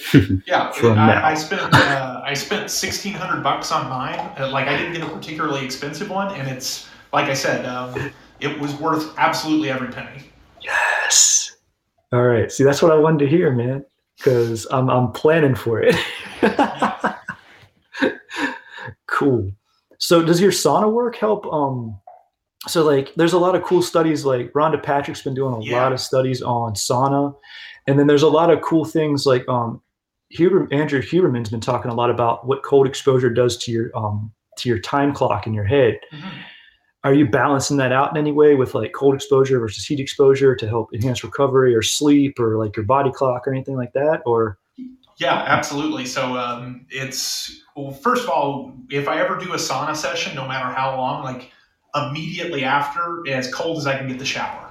So it's like uh, I want those heat shock proteins like Mhm. really bad, uh, just just because of my age, and it's like. Uh, but on top of that, like I'm still a regular practitioner of the Wim Hof stuff, and so it's like ice Mhm. baths, uh, deep breathing exercises, stuff like that. And this is another one of those prime examples of like, man, I wish I knew this stuff 20 years ago. Hmm. But uh, and what actually got me started on the sauna is uh, I listened to a podcast with Rhonda Patrick where she was talking about how it was like uh, 30 minutes in the sauna at at least 170, 20 minutes out, and then another 30 minutes saw uh, 26% in a runner's capability, uh, a runner's time of uh, running to failure. And it was like 26% in an elite athlete for an aerobic base is massive. And so it was one of those like, right yeah. there of, hey man, I'm I'm happy I'm happily willing to sit in the sauna and be absolutely freaking miserable if it means on competition day I can kick more. Right on. So um i know you you've trained with wim hof. Right. that was like one of your secret weapons to make the olympics. Yeah. um when do you um you still do cold baths and stuff. Oh on an off on an off note is that your hot tub in the in your backyard? Is that the whole stone brick thing? What is that? Uh, I saw you getting into like what looked like a hot tub that wasn't turned on and, it was cold, and I was like, "Is that his yard? Oh my god, that thing is amazing!" Oh, I'm, I'm uh, trying to remember what you're talking about. I, that was just a post on Instagram, but I was like, "Man, if you have that, that's amazing." But um, uh, believe me, I don't. I was probably at somebody's house. uh, okay, I, I don't know. Okay, well, in the future, all right. but no, so like for like cold baths or like cold showers, like do you time that as a certain time of day, or is it just like uh, you know, like I like to like get take a cold shower basically every day. I just start cold for Right. a couple of minutes and then take a hot shower and then finish cold. Like, Yeah. do you have any sort of protocols on that? Uh, when I'm in a competition phase, so like if I'm getting like for example this tournament in Bulgaria in like 20 days, Mhm. um, no hot showers whatsoever. Like I stick strictly to cold. The only heat exposure I get is the sauna. Um, but uh, as far as like an ice bath, like the protocol I follow, what I'll do is I'll get uh, 40 pounds of ice. Um, I can get it from the gas station by my house for about eight bucks. 40 Mhm. pounds of ice. Fill the bathtub about halfway. Pour the ice in. Let it sit for 10 minutes because uh, this is again a Rhonda Patrick recommendation, but that's about how long it takes to get it to drop the temperature significantly, and then um, in it for 20 minutes. Okay. And then, so um, not terribly sophisticated, but you know the simple stuff works. is there a time of day on that though? Um, you know, if, if I'm going full ice bath mode, um, it's it, it's earlier in the day just because I don't feel like hassling with it at night. Gotcha. But, uh, I, I I tend to the closer I get to competition, I tend to take my unless I've worked out that day. Obviously, I tend to take my showers in the evening before going to bed, and that's when I'll take a take, take my cold shower. Okay, so the cold shower doesn't necessarily affect your like. For me, if I take a cold shower at night, I sleep better. Oh yeah, But no, sometimes you can absolutely. have, like, That's a- a do temp- it. Yeah, Sometimes you can have a temperature rebound and actually get too hot. So depends Yeah, on sure. depends on the person. All right, cool. And um, So I think what else? Oh, the other okay. So random parent question. Another thing you said offhand once. Have you joked about how your mom ironed your uniform? Yeah, for sure. Okay, so that's why you made an Olympic team, buddy. Um, Yeah. I'm gonna say 100%. Just in the, the the snippets of interviews I've seen with your parents, holy shit, they're awesome. They're uh, they're definitely. Uh, I, I- guess the uh, 1960s way of saying it would be that they're definitely characters. Um, very very vivid personalities. So Well, like specifically, like two things about your mom. Like one, she she cleaned your uniform in a very specific way. Like as a as a as someone who's had a, a many like gis and doboks my whole life. Like I wash them, I wash them in a certain way and dry them in a certain way. Like it's just how it is. And I've never had a parent or a spouse or anyone else that knows how to do that. Yeah. My daughter's figuring it out, but she also wears a gi. But um, so hey, that's just that's just freaking cool. But then something your mom said really specifically of um that that series the that was up to you going for the Olympics. Um, yeah. Like chasing gold or something? Yeah. Yeah, that was really cool. But um, your mom said that when she cheers for you, all she ever says is your name. Right. She doesn't coach you. She doesn't say good job or bad job or do this or that. She just says, Stephen, that is genius. you know, it's funny because it's like um, I, I I won't mention the athlete's name, but there is one athlete for Team USA that absolutely should be a three-time Olympian. But this person, I'm not even going to gender this person because um, some people will immediately know who I'm talking about. But it's like Yeah. this person's dad is so crazy and been so detrimental to this athlete that like this athlete should have been a 2012, 2016, and 2020 Olympian. But this person's dad was so crazy that he I would make the argument that he has cost this athlete the Olympics. And it's like now that that athlete is is moved out of the house and living on their own and and you know with a coach of their choice, they're hundred hundred percent better at, at the game. And it's like um, the one thing that I can really appreciate about my parents is they both grew up incredibly poor. Um, oh, I should say uh, my dad just my dad had a massive family, single income, like Mhm. uh, he paid for his, you know, it's not like he, uh, it's not like he was living under a bridge, but it was one of those like uh, going out. They went out to dinner like once a month, and it was like the big night, like where everybody got dressed up. So modest, modest, modest start. My mom came from like, oh yeah, um, from the time that I was six to the time that I was eight, we lived in the truck, kind of poor, and so. Um, I, I have a lot of respect for what my parents have been able to do since they, I mean, put themselves through college, got awesome jobs, um, you know, instilled work ethic in me. I, I, I owe basically everything to my parents, but it's like um, one of the things that I respect most about both my mom and my dad is, uh, like, for example, the story I always tell is my first tournament, you know, I was six years old and I started crying. I didn't want to go down onto the floor. I was nervous. You know, I just didn't understand what nerves were at the time because I was a little kid. And my mom goes, hey, um, you don't have to do this, you know, like we can go get in the car and leave right now. Like this is stupid. You're wearing pajamas and breaking boards. Like we don't care, kind of a thing. And it was uh, yeah, uh, when I, I don't remember it, but when my parents tell the story, they go, I literally stopped crying and went, okay, I'm good. Went and put on my gear and went and fought and won. And it's like, um, my parents have always, I think, a lot because of their background and how they were raised and what they came from, they had a very real understanding that, hey, like, you know, you might think it's super important, but this might as well be checkers. Like, it's a game, it's not real life, nobody really cares. 200 years from now, no one will remember, kind of a thing. And so it's like, my parents have always been incredibly supportive of, like, if this is what you want to do, just go balls to the wall and, you know, full effort, so to speak. But at the same time, like, keep a real understanding that, oh, hey, like, there are people in third world countries that are starving to death every day, and you're getting to travel the world and play a game. Like, keep it in perspective. And so it's one of those, um, I've never had my parents be mad at me after a loss. They've never said anything bad. They've just kind of gone like,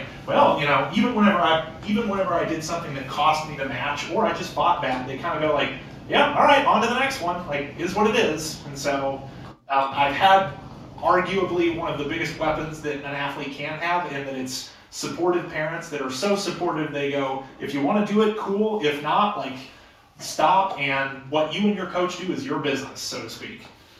Damn. That's so cool. It's an anomaly for sure. It is. It's such an anomaly. As um as someone who taught for a lot of years, I don't know that I knew any parents like that. Maybe one or two over the time. But, um, it's parents. I, I don't think parents realize that when they start to project their own like insecurities and what they wish they had when they were kids, it's like, man, you can screw up a kid really fast, especially whenever it comes to any form of elite competition where it's like 99% mental anyway. Like, Mhm. hey man, like my. I'll I'll have parents at seminars come up to me and say things like, "Oh, you know, Johnny just doesn't like to train that much," and I go, "Okay, then maybe Johnny shouldn't train that much." Like, you know, at the end of the day, it's the kid. It should be the kid's choice, and it's like just because you want your son to be a star wide receiver doesn't mean he wouldn't rather, you know, be in the ballet. like, let your kid do what they want to do. But I also realize that's a controversial decision because everybody knows everything about everything, and I'm an idiot. So, ah, That is, dude. That's cool. That's a tremendous perspective. Yeah. oh, I'm, like I said, born super lucky for sure. Yeah, that's awesome. I know, like as a as a parent, I think at the I've always told my daughter like you don't have to compete, like whatever. Right. But we did have a discussion of she want she wanted to start jujitsu like on her own. Like she's always loved grappling. She was born that way. It was really funny. I'm like, you want to? She liked kicking and punching too, but she's armbar obsessed. But um, I always told her I was like, um, you know, uh, she has, has her ups and downs of wanting to do it, not wanting to do it. And so I kind of made a deal with her. I said, you got to do jujitsu until you're 18. I don't care if it's once a week. I don't care if you ever compete, but you got to train just because, you know, from a just from a purely self-defense perspective, this is the best thing a woman can learn. Absolutely. And like as a little kid, she doesn't quite know what I'm talking about, but I'm just I'm just like, that's the deal, dude. And you know, then from a community standpoint, I'm like, your mat friends are the best friends you're ever gonna have. Right. Like the people you train with, there's like they can be the best and the worst. I kind of I've had both stories in my life. We were having a fun conversation about that last night, me and my kid. yeah. But um like that's there's no bond like that ever. You're never gonna have that with anybody else. And so for those two reasons, I was like, you gotta just tough it out. Like she doesn't care about belt rank. She just got a new belt and she was so happy because it fits. She grew out of her old one. And she's like, she's like, I don't even want a new belt. I don't care. I just want a belt that fits. My this bow tie doesn't stay on. so that's been our big joke that she's like, I'm like, Right good, I did something right. Yeah. But um just to hear your parents talk about it, just to support they like from the time you're a little kid, they're like, Oh yeah, he just wants to be in the Olympics. Cool. And your mom specifically, like, all I ever yell is his name. Like, dude, oh, I hope everyone sees that. Everyone should be required to watch that series just to know how to act as a parent to anyone in a sport. As uh, I, th- I think a lot of it comes to because my mom, both both my parents were athletes. Like my, my dad was a power lifter, and Awesome. then my mom was really big into uh, swimming and basketball. And oh, at one point, one of the like then essentially national team coaches basically went to my mom's parents whenever she was you know a, a young teenager and said like hey she's got a lot of talent. Like we'd love you know we'd love to get her involved with the program blah blah blah. And her parents not only did they not have the money or funds to make it happen they were complete deadbeats but they uh, they basically poo-pooed it off and said like no you know we don't care. And so she didn't really get that opportunity. And then my mom played some basketball in college. And so it's like i think um, to a degree and it can go either way right? Because it can it can lead to that parent that's way too involved. But Mhm. i think in this case it led to my mom kind of doing the like hey man i don't care if it's kite flying like i'm going to be super supportive because i didn't have that when i was growing up. And there's something about the fact that when people have to like i hate the expression because it's kind of been co-opted by idiots but it's like the whole pull yourself up by your bootstraps crap. It's like Yeah. My parents are the epitome of that American dream of like, hey, I'm living in the back of a van. You know, I, I don't have shoes until middle school, kind of a thing. And it's like now now I'm uh, now I'm a corporate. I, I, I negotiate contracts for General Electric. Like, put themselves through college. Uh, you know, by by working their asses off and paying for it. And it's like. You know, like I said, it can it, it, it, it seems to produce two kinds of extremes. Either the parent you don't want, or the parent you absolutely want for every kid. It's like I just happen to luck out. wow, that's cool that they had to work that hard for life, but also have some have some athletic experience that they can put kind of into their perspective. Right. That's a I th- that's really neat. I know as a for sure. Uh, as a dad, like I don't coach my kid. Yeah, I just say good job. And like I'll, as I mean in jujitsu, it's kind of a thing. Most of the parents train. Like we all train, we all do it. So like we can have conversations about it. But like I'm to the point where like when I watch class, I don't interrupt. I'll give her a thumbs up. Yeah. And that's it. I'm not I'm not telling her anything. I'm not doing anything. And all the parents think I'm I'm weird. And I'm like, okay, I'm like, I've been on, I've been in every version of this, guys. I've been the teacher, I've been the student, I've been the competitor, I've been the parent. I've been like, shut the hell up and let people teach and let them learn. Right. And it's so it's such a weird thing to get across, but as um just lessons that I've learned and seen, and it's just I always just appreciate seeing that in others because it is so rare, and then to see someone like you who's really paying it forward. Um, I know I know a handful of Olympians. I've trained with some of the best athletes of my generation of Taekwondo. And I've never, I mean, in the limited interactions you and I have had over the internet, we don't really know each other. Right. Yet you're still one of the nicest dudes I've ever met. It's Uh, awesome. S- Smoke and mirrors. I assure you, I'm a terrible person. Well, I mean, if we meet in person, sure, kick me in the face and laugh at me. I'll be, it'll be an honor. But um, but just the amount of information you just, even just like offhandedly shared with me, and then like we had those, you know, Yeah. and I like you, you showed me how to use True Coach, and you know, you do your Saturdays with Stephen, and like you, you figured you kind of like you're the one modern guy, I guess.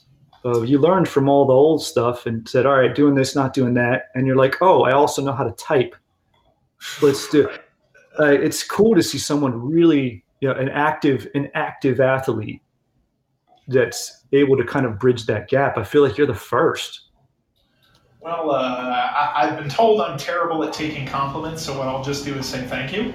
Hey, cool. Um, but uh, no, it, honestly, 99% of my approach to working with other people is born out of, uh, not unlike my parents, uh, wanting to give people what I didn't have. In that, man, I, uh, I I was blessed with some great coaches, fantastic coaches, but I also had some experiences with some of the worst scum of the earth. Yeah, like I said, the, one of the like I've said in a ton of interviews, one of my biggest motivating factors is uh, one of the national team coaches told me that uh, it was going to be a cold day in hell before I ever made it to the Olympics. And it's like, you know, I, as somebody that coaches people now, it's like there are athletes that I work with that I go, yeah, this person's probably never going to make it. Like they don't have they don't, they don't have the it factor or they're not dedicated enough. But it's like never in a million years would I tell somebody that. Like, Weren't, you like 14 when that coach said that to you? Oh, so no, I was uh, I was 18 and I Okay. just made my first senior national team. I just my first major senior tournament was World Cup, and I Ooh. went and lost to a guy from Italy who was a two-time Olympian, two-time world medalist, and I Oh, lost. I lost three two at the buzzer, and afterwards he told me that not only was I shit, but it was going to be a cold day in hell before I ever made made it to the Olympics, and it's like. As a kid at the time, I didn't understand. I didn't even know who the Italian guy was. You did really well. Yeah, I did. It, it, it, what's funny is like Tim is one of the people that pulled me aside and he was like, "Hey, what did he tell you?" And I told him, and afterwards Tim was like, uh, "You know, sorry for any listeners with uh, uh, anti-cursing proclivities, but Tim literally said to me, he was like, "Hey, whatever that guy said, fuck that." He goes, "That guy doesn't know what the fuck he's talking about. He's a moron." I'm like, you know, I, I've pulled athletes aside when that same coach has pulled that same gambit on other people. Because what he's really trying to do is get people to move to his gym. Like, oh, you're never going to make it unless you train with me. I but gotcha. it's like that uh, again. It's um, born out of wanting something that I either didn't have or a very specific experience of like. I try to be an open book in that I will. T- I'll literally tell you exactly what I'm doing in training. I'll tell anybody because it's like a, I believe that I can do it. I, like I can train smarter and more effective than anybody. So it's like it's not intimidating to share quote unquote state secrets. But on top of it, it's like um, I, it's almost a duty to be a better uh, to be a better coach than I had. Just out just on the grounds of like hey man, there's probably some kid out there that was much better than me that could have gone and won an Olympic gold medal, but fell for that scam that that coach was was was playing. And it's like, I think about that and it just pisses me off so bad that it's like, no, no, um, anybody can reach out to me and hey, what should I do? Ah, I'd probably do it like this. Can't guarantee it's gonna help, but it's like I'm gonna give you the best advice that I can. Absolutely. Wow, that's awesome. That's actually a big theme of our cast. We have conversations like that all the time. Yeah. Yeah. Uh, that you know, learning from the mistakes of the past and Right. trying to be better people. But um, ah, that's awesome. Yeah, no, that's tremendous. It's born from a firm fuck you mentality, basically. Sure. I feel like that has to exist a little bit. Oh yeah, for sure. Uh, so um, let's see. All right, so um, actually, I got a question for you. I might cut this out. We're not live, Okay. but um, did you ever make an AAU national team? Um, so the one time I fought AAU, uh, I made it to finals. I was overwhelmingly going to win the match, and like I know the guy, he's the nicest guy in the universe, but um, he flat said before the match, like, "Hey, don't beat me up too bad." And it was like, "Gonna make the team, no problem." And I actually, uh, like the third kick of the match, I got locked up with his leg, and I actually uh, tore my MCL. So the one AAU experience I had, I uh, can't say ended too well. Okay, because I have, I'm trying to like place you in my past. And I know I've seen you fight back in the day, but like you didn't have a beard, and I Yeah, for you were still new. So like, and, and for anyone uh, listening, the um, Stephen Lamb is supposed to have a beard. Right, Um, right. Yeah, you're just one of those people. Like you look weird without it. But look um, like I'm 12, so yeah, yeah. But, um, so my coach made an AAU team, and I thought he fought you and lost, but then you like gave up the spot because USTU got pissed at you, and he ended up being on that team. And I couldn't remember if it was you or not, and I was you know that sounds incredibly familiar, but Alright. uh, uh, it- so like it, I, like this sounds super pretentious, and I don't mean it to sound like that, but it's like all those teams and everything start to blur together, and I will frequently have somebody from like a 2005 junior team come up to me and be like, "Hey man, do you remember when this happened?" And I'll be like, "Oh shit, you're right. I completely forgot about that." So it's like it's definitely um, it's the it's the my Ferrari is too fast kind of complaint.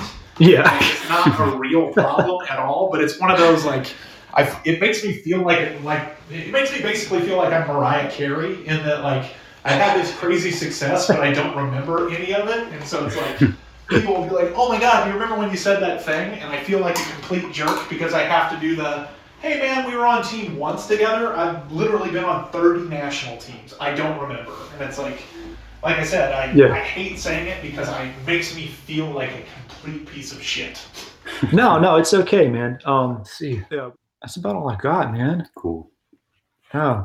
So, um, where can people find you? Like, you know, online, in person. What do you have? Like, how if they want to contact you? Yeah, um, I mean, you can pretty much at Stephen Lambdin uh, at literally pretty much every social media platform except for OnlyFans.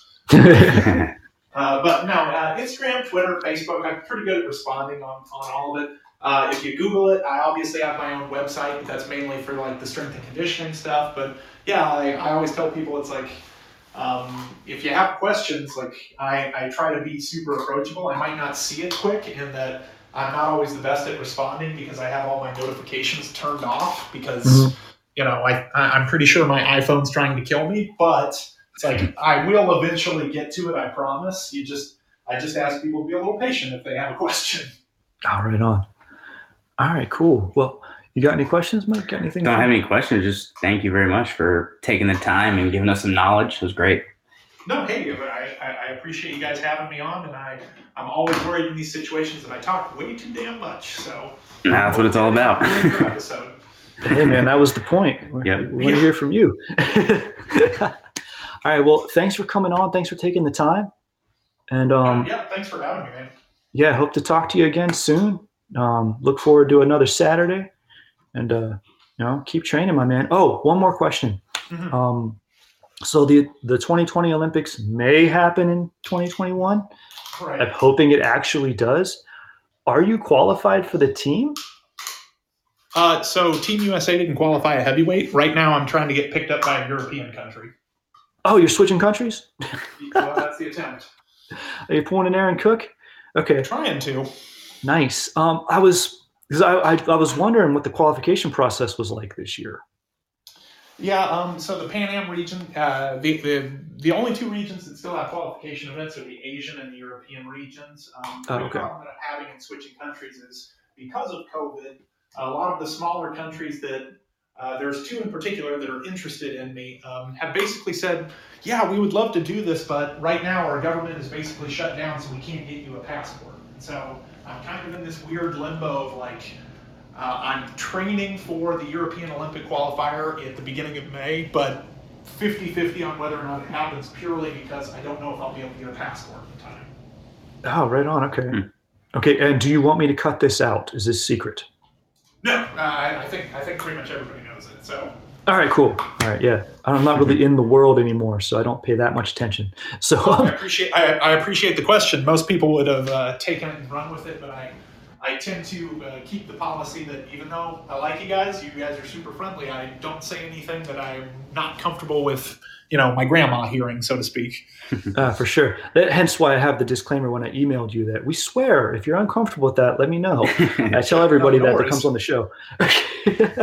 You, you, you. Uh, I, I, I'm a professional athlete. I've been around the scum of the universe for the last 20 years. I think I can handle a few f bombs. oh man, yeah. I'm sure we could swap some stories on that one. All right. Yeah. Um, Next cast. next time, yeah. Right. But um, all right, man. Well, yeah. Thank you again for taking the time. Um, I'm gonna check out that layered superfood. Yeah, For for sure. sure. yeah, le- Yeah. le- let me know if you guys like it. It's uh, you guys are probably more the coffee experts than me. So if it tastes like crap, feel free to let me know. Uh, we're we're getting there, and but maybe recommend finding a local roaster and getting some of that coffee.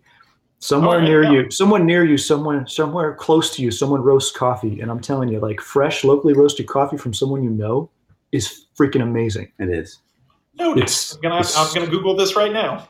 Yeah, you're gonna have a lot of fun with that, and um, Alright. it's it's cool, man. Quite the community out there. Yeah. Yeah, uh, it's uh, on the bright side. I already have a beard, so I can go straight to Portland. Perfect. Do it. Yeah. All right. All right, man. Thank you, and um, I'll talk to you later. Yeah, no worries. Have a good one. Yeah, you Have a too. great weekend. All right, All bye. See you guys. All right, dude, that was dope. That was awesome. All right, so time. finishing up, final thoughts, Mike. Uh, I mean, I really just kind of like downloaded a lot of stuff. I asked for someone who's an elite athlete like that. I'm just kind of like, what's your secrets? what do you? What's But the the- key to being elite? But he had secrets. Yeah. He freaking gave you the system. yeah, and now I'm like looking forward to implementing some of that. So like, But isn't it, isn't it cool? very excited. Like, the dude's thought it through. Yep. You and can, of course, he's had to. He's been in that game for that long and been relevant in the game for it's that been long. relevant for a long time. And like, like I said, the progression of his change is unbelievable. right.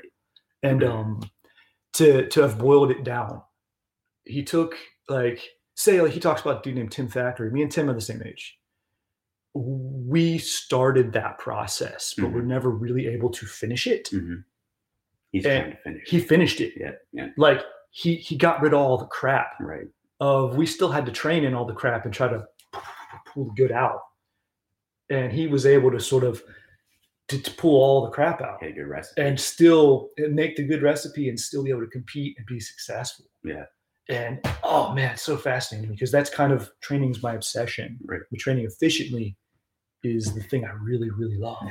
that's such a nitpicky thing. It's like one of the best people, one of the best training people, one of the best everything. You're diving deeper and deeper, nitty gritty, and, Mhm. and that shows obviously has the results. So Just to see a guy who's boiled it down, does most of his training by himself. that's what the other thing is. Like I do a lot of my training by myself. I want to know like what the key is to train by yourself for the most part. Like, Yeah, yeah, me like, how- too. however Yeah. many keys I can gather. But Yeah, and he has he was like a pioneer of it right. and has really, really done it to like this this elite level where it's just simple. Right. He doesn't put a ton of hours into it. It's not overly physically difficult. It's just what wins, What doesn't? what doesn't, how do I recover, what I do. yeah, Like it's, it's super amazing, and he's such a nice dude, right? Very nice, very humble, very down to earth, great talk to. Just a great guy. Just a great hang. So looking forward to more with him. That'd be super fun. Get now that I have a little background and stuff, I can actually generate questions for him. yeah, so you know, we'll um maybe another time. But yeah, it's also um um I'm gonna start asking more people from my old world yeah, to come on. super And- cool. What if it's anything like that, we're gonna get like a a growth perspective Yeah, of I'm not the only one on the journey. Even Right. though I've only I felt like that for a long time because I'm not in contact with anybody. I um we'll contact. a contact is like giving perspective. Yep.